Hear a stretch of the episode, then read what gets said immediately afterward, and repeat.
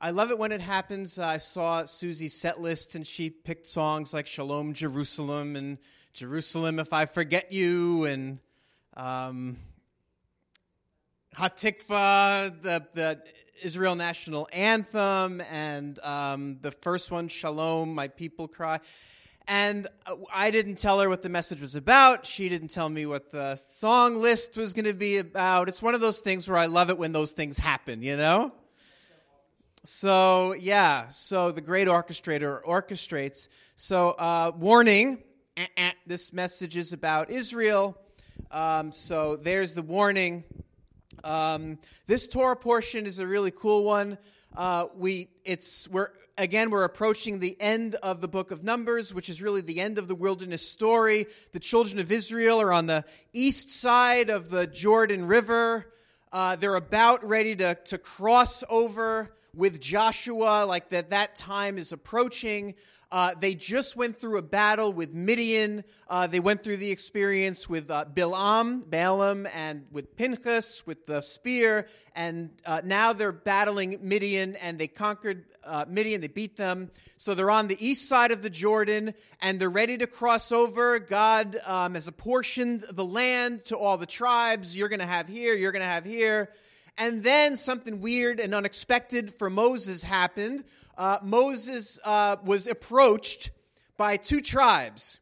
He was approached by the tribes of Reuben and the tribe of God, or, or Gad. I think you got to say it in English, Gad, because in Hebrew it's actually pronounced God, and that can be confusing. so we'll just say Gad.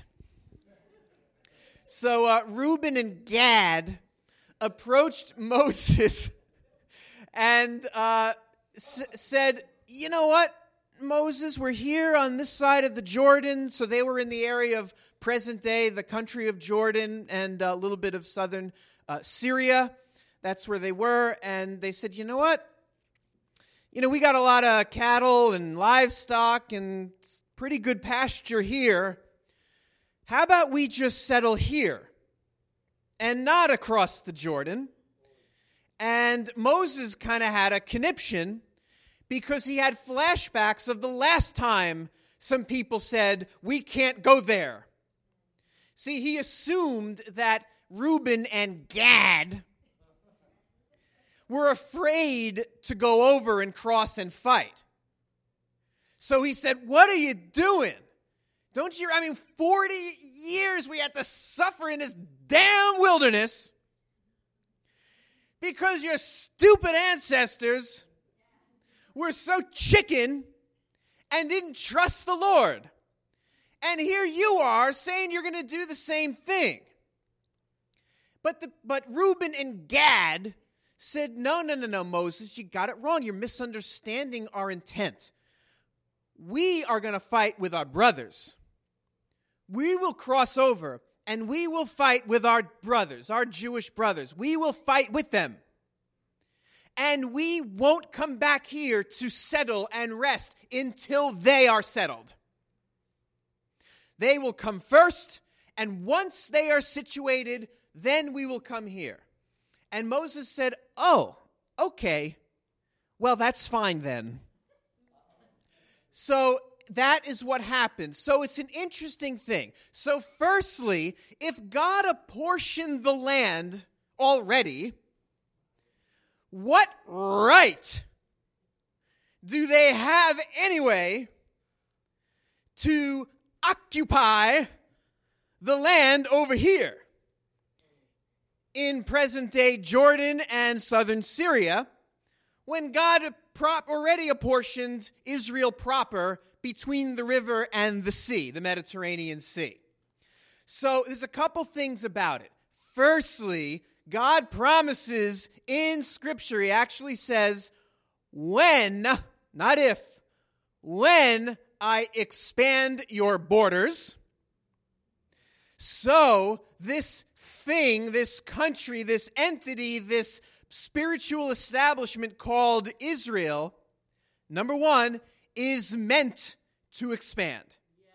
And what we see with Reuben and Gad is the first the first push out from those borders. Enlarge your tents, it says.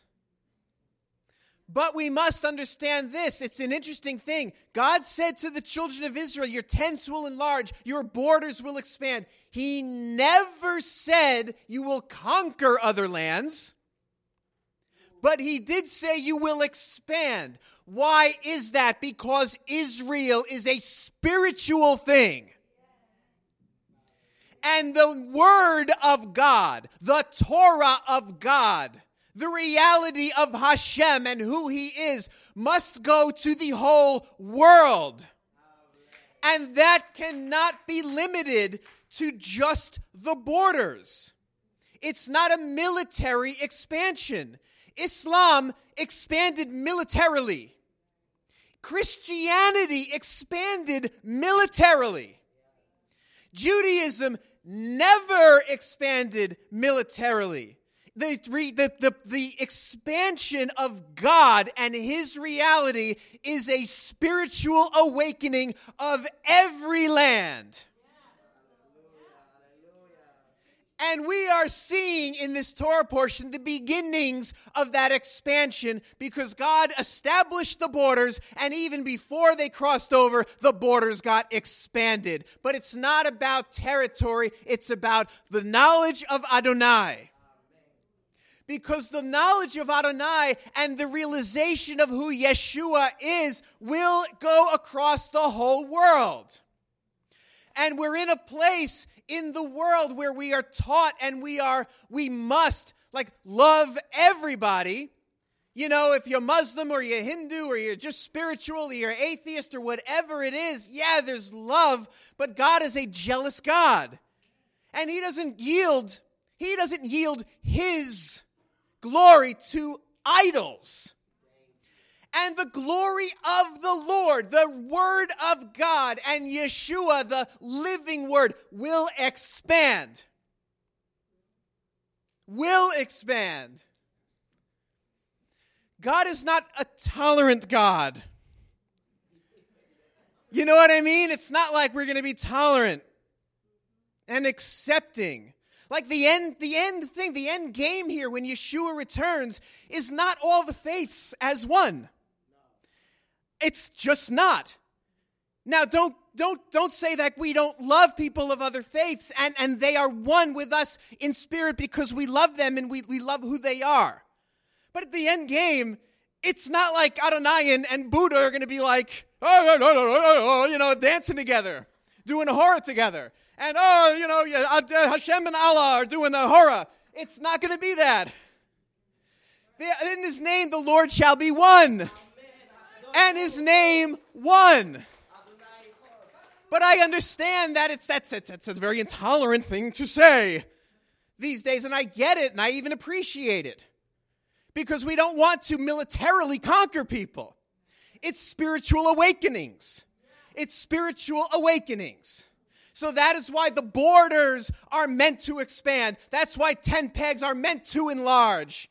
It's the knowledge of the Lord that expands from the north to the south to the east to the west across the world. Second thing, interestingly, that happened when, the, when these tribes, Reuben and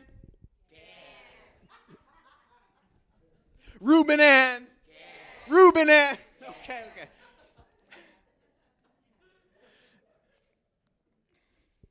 Another interesting thing happened.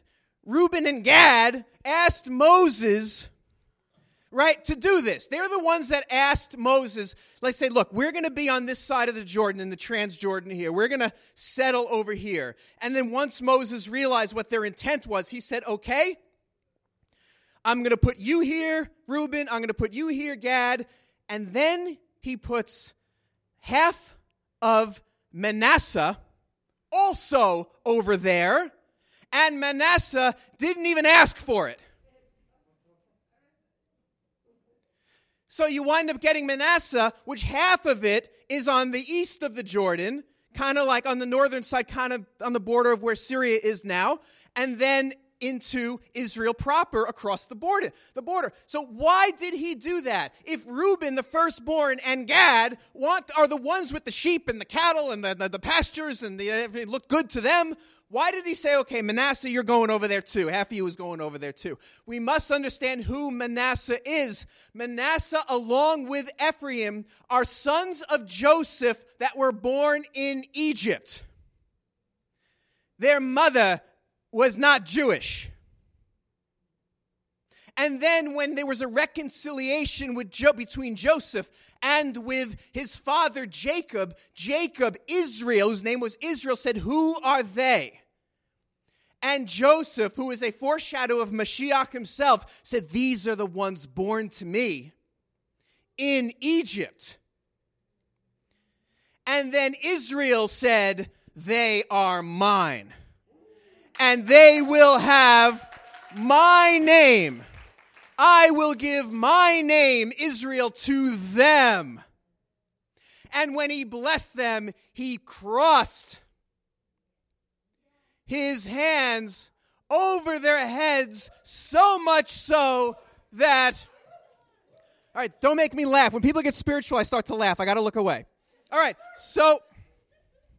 So he, cro- he crossed his arms, and even Joseph did not understand what he was doing. He said, Dad, you're doing it wrong. And Israel said, I know what I'm doing. Ephraim and Manasseh were adopted into Israel.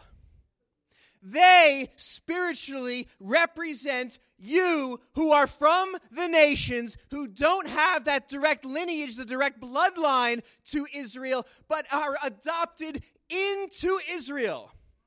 Ephraim and Manasseh.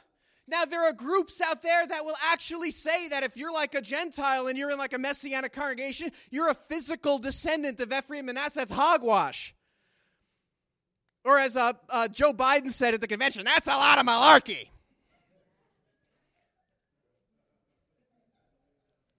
That's a lot of malarkey. USA. No, just okay. We don't have to go there. So, um, so anyway, where where am I going with this? So what did I say two minutes ago? Can you remind me? Who's listening? Huh?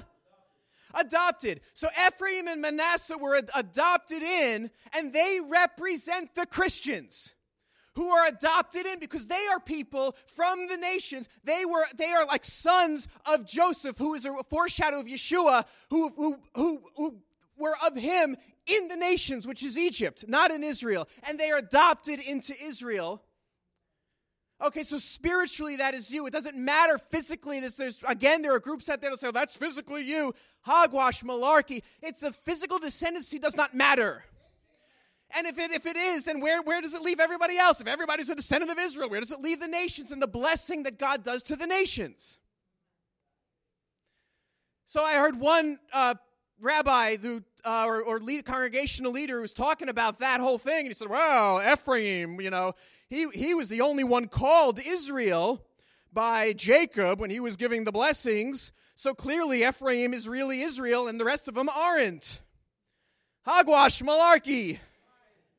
Because the only reason they were given the name of Israel because they were adopted in. The other tribes had it already. Duh. Duh when Lou and Val have a child, the, the, the, the, child by default is named Long. But if they, are, if they adopt a child, the child is given the name Long. So that is why that, Ephraim and as were given the name Israel. Not that, okay, they are the real Israel. Hogwash malarkey. Okay?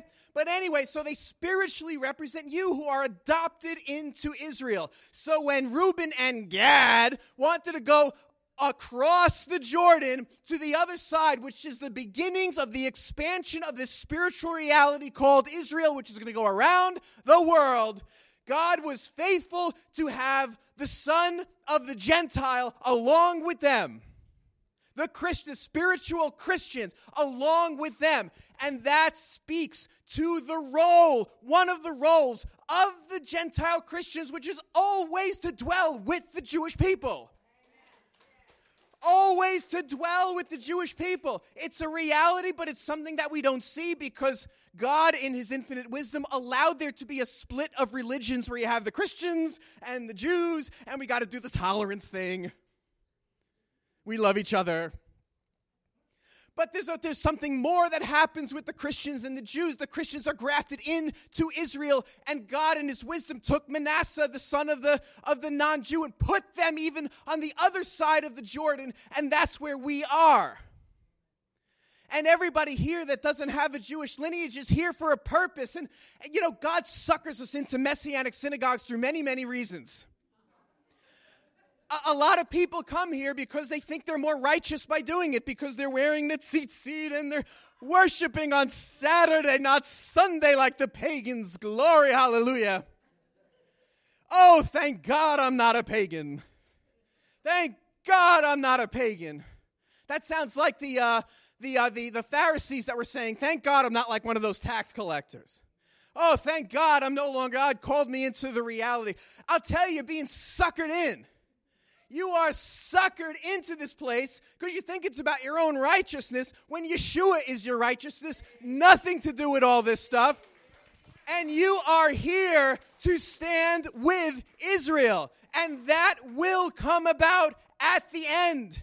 Because it says in the, in the, in the end of Zechariah, you can't deny it. It says all nations will come against Jerusalem. There's going to be a unity in this time of great division in the world.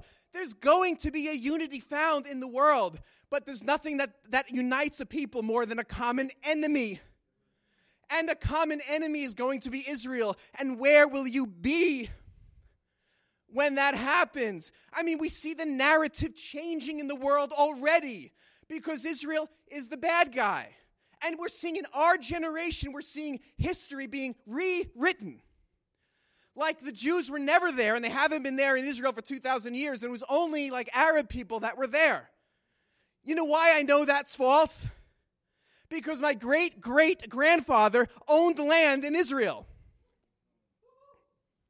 My great great grandfather Jacob and my great great grandmother mother Leah, Jacob and Leah, interesting but not those guys from way back.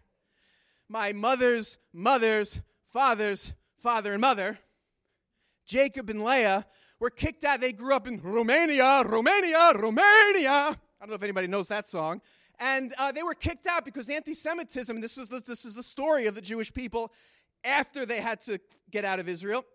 They dealt with severe anti-Semitism in Romania, and they were booted out. So they, they found a, a homeland in Israel. They went to Israel. They purchased land. They lived in Israel, called Palestine at the time. And they lived, lived in the land of Israel. But then they were getting a lot of anti Semitism from the Arabs there, and they had to leave again. And that's actually what brought them to America. So the whole the whole concept of like, well, it was they were you know the, the, the, there were people there, indigenous people that were living there, and they're all happy-go-lucky until the Jews kicked them out. I mean, we're seeing the narrative, we're seeing history change right before our eyes right before our eyes. So, at the end, and I don't know how it's going to work out. I mean, it's clearly an end times passage, Zechariah 14. It's, it talks about the Lord's coming, it talks about all the nations coming to celebrate Sukkot. It, there's, there's so much in there that's clearly end times, but it starts with all the nations coming against Israel, coming against Jerusalem. How that's going to operate, I don't know. Is it going to be a UN thing? I don't know. I don't know. I, I have no idea. I have no idea. But it's, it's, it speaks to me of a unity that's a false unity that's going to happen in the world that's really not a unity of Adonai because it's going to be coming against his people. But then it says in that scripture, it says the Lord's going to come and defend Israel. And, he, and the Lord's going to come with his holy ones. And then the end comes. And that's, that, that's it. But the, the Christian, what I'm saying, what I'm saying here is the, the role of the Christian is to stand with their fathers the hearts of the father will be returned to the hearts of the children. The hearts of the children will be returned to the hearts of the fathers. This will come about when, when, when Christianity realizes that they're just sons and daughters of, of, the, of, of Judaism spiritually. And they'll realize that Israel is like, it's, they're part of this thing. I've shared here many times the story of, of Ruth. We know the story of Ruth. Does nobody knows the story of Ruth? I expected a yes, we know the story of Ruth. But Ruth, right, right, Gad, right? So, so, but the story of Ruth is a beautiful love story. I mean, it's the story of Naomi, um, where, where, she lost her, her husband and she lost her kids and she was really desolate. And then here comes Ruth, who had a heart for Naomi and said, I'm not going anywhere, I'm sticking by you. And then she married Boaz, Boaz the kitten. And see, I can't read the book of Ruth now without thinking about our kitten named Boaz. So you know, so, so, you know, so she marries Boaz, the Redeemer, and and she they have a child, and it restores Naomi. It's a beautiful story, and I've shared this before. So if you've heard it before, you can go to sleep. But I think a lot of people haven't. It, the, the story starts with Elimelech being married to Naomi. Elimelech in Hebrew is my God king. Naomi is, is has the word in it, Ami, which is my people. So Elimelech, married to Naomi, is my God king married to my people. That's how it starts. But Naomi, Elimelech dies. But you know, God doesn't die, but it shows a separation between Naami, my people, the Jewish people, and Elimelech, their God. It shows the separation. And then um, they had kids, Machlon and Kilion. The, the, the, her, her, um, yeah, her, her children, her sons, Machlon and Kilion. You know what Machlon and Kilion mean? Uh, Naomi's sons? Sick and wasting away. Those are really good names for your kids. So she was in, and then they die. Like she is like in this, this terrible, terrible place, but it speaks to like the spiritual desolation of the people of Israel. Their relationship with their father is gone. Their relationship with their husband, Elimelech, is gone. Their relationship with, the, with, the, with their sons is gone. You know, when God says, you know, we need to take care of widows and orphans, spiritually, Israel is a widow and an orphan. Because Israel, a, a widow is somebody who had a husband but no longer. And an orphan is somebody who had a father but no longer. And that's the children of Israel right now, because there's a spiritual separation right now. So, to take care of widows and orphans spiritually can mean love the Jewish people. So, so now you have Elimelech, who's God, and he died, and then Naomi, which has Ami in it, which is my people, and her sons died. And, and then all of a sudden, the daughters in law, Ruth and Orpah, Orpah means stiff neck, she goes and says, You know what? I'm out of here. I'm going back to my people in Moab. I'm done with this. Bye. Right? So she goes, but not Ruth. Ruth was this Gentile woman. The, the daughters in laws, they were from Moab. They also were not from the lineage. But here is Ruth saying, Naomi, I'm not going anywhere. I'm with you, mama. I'm with you. And Naomi kicked her out three times, said, No, no, no, no, you just go back to your people. And she said, No, no, I'm staying. You're not, you can't kick me out. I'm not going back. I'm with you. And she said, No, go. Three times. So if you're if you're dealing if you're dealing with Jewish people and you want to hug them, they're gonna push you away three times. They absolutely will. It's actually in there now. Their their oral traditions. Um, to, to, to, you know, if like a, if a non-Jew comes and wants to be converted, you say no three times. That came from how Naomi dealt with Ruth. But Ruth said, No, no, no. Where you go, I go. Where you stay, I stay. Where you dwell, I dwell. Your God will be my God. And let anything if anything but death separates us, then let God deal with me severely. She represents Christians who grab on to Israel and won't let go, and won't let go, and won't let go, and won't let go. In comes Boaz, the kinsman redeemer of the family of Elimelech. Uh huh enters into relationship with Ruth, the Gentile who clung to Israel, to broken Israel. And Ruth is gleaning from the field of Boaz the blessing. And she takes the blessing and she goes back to Naomi and says, This is for you. And Naomi starts to be restored. Where did you get this? She goes, I gleaned it from the Redeemer's field, the kinsman Redeemer. And all of a sudden, Naomi goes, I know that guy. He's in my family. Are you hearing this in spirit? What's happening? Boaz and, and, and, and Ruth enter into relations. They have a child, and Ruth hands that child to Israel. Hello, expanding the borders of Israel. Through the relationships that the Christians have with the God of Israel and the progeny of that. Go, did I say it right? Wrong? Prodigy. No, progeny. Yeah, yo, you're a prodigy, but offspring of, of Ruth and Boaz, the, the Gentile and the Redeemer, gets handed to Israel. And she is restored through that. So that is the role of the Christians, and that is why Manasseh was put on the other side, because they represent you who will always live amongst the Jewish people and be among the Jewish people, amongst Israel, until the end. Adonai will give us many, many opportunities to stand with the broken, to stand with the oppressed, to stand with the afflicted. And there's many broken and there's many afflicted in this world. And I believe it is the calling of, of, a, of a believer, of somebody who is redeemed, to stand with the broken, to stand with broken people, with, with, with marginalized people, with people that are hated, to love justice. You know, there's something in Scripture, and it's an amazing thing. God always says, He says, like, don't pervert justice. When it comes to the foreigner, when it comes to the widow, when it comes to the orphan, and He says this many times, He says, remember that you were slaves in Egypt. He says it like five times, I believe, maybe more, but at least five in the Torah. Remember, you were slaves in Egypt, and the Lord brought you out. It's like saying, Oh, yeah. Oh, yeah. Like it talks about how to do righteous things and how to deal, treat people righteously. And it says, Remember, you were slaves in Egypt, and I brought you out.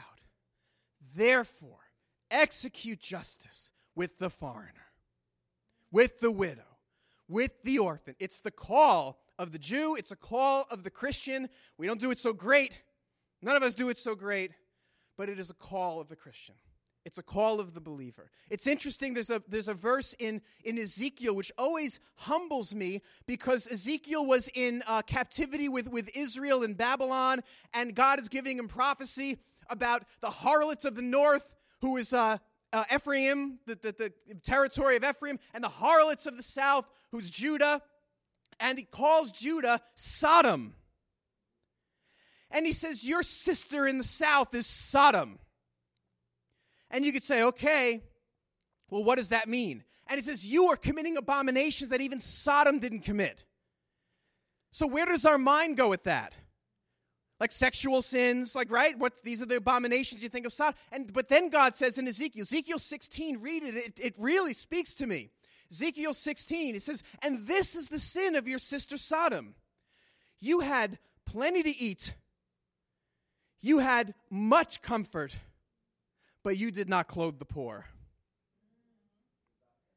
And he calls them, and therefore you committed abominations. That was the abomination.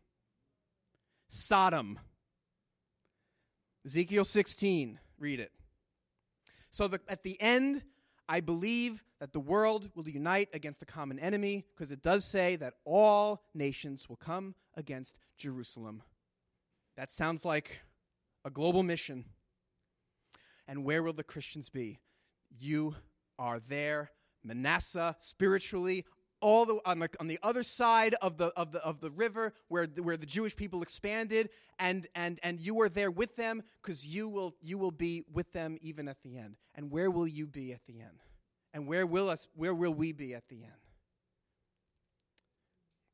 we are called to stand with Israel and it's plenty of practice these days to stand with broken people to stand with the afflicted to stand with the oppressed and to love justice Baruch Hashem. Thank you, Adam.